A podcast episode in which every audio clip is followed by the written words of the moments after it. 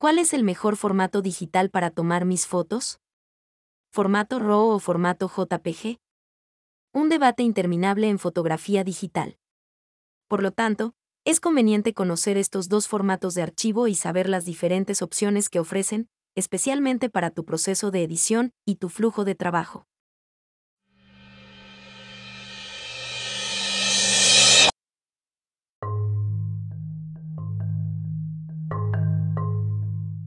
Comparativa de formatos.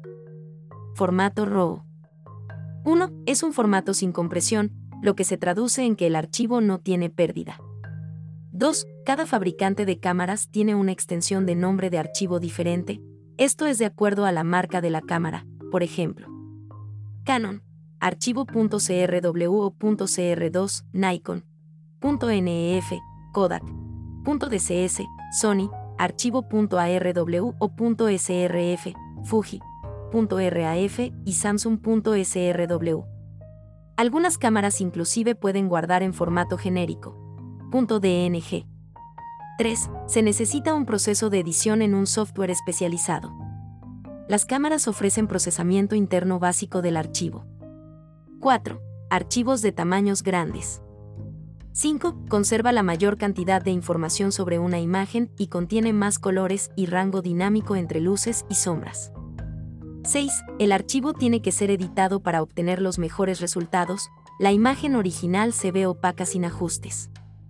7. El formato RAW brinda un alto control sobre la exposición, los colores, la saturación, el balance de blancos, etc.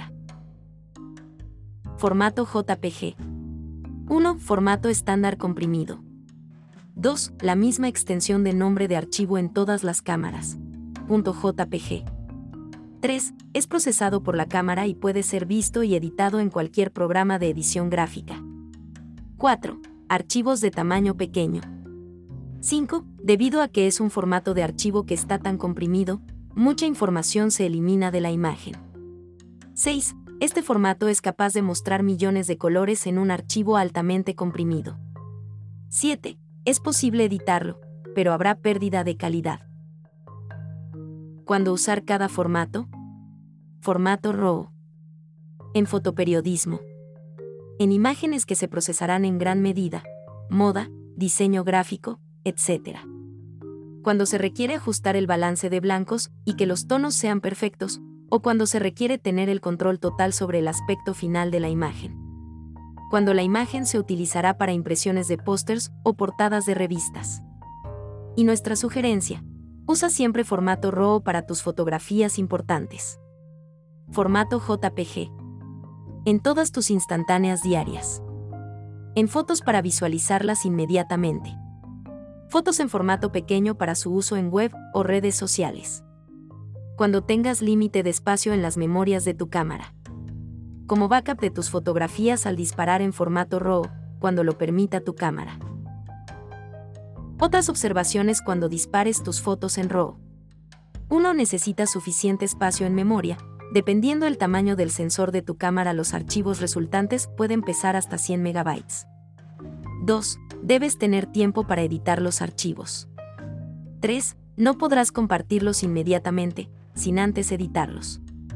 4. La ráfaga de disparo es más lenta. 5. Necesitas memorias SD más rápidas. 6. En tu flujo de trabajo, deberás contemplar más espacio de almacenamiento. ¿Qué otras experiencias tienes trabajando en formato RAW?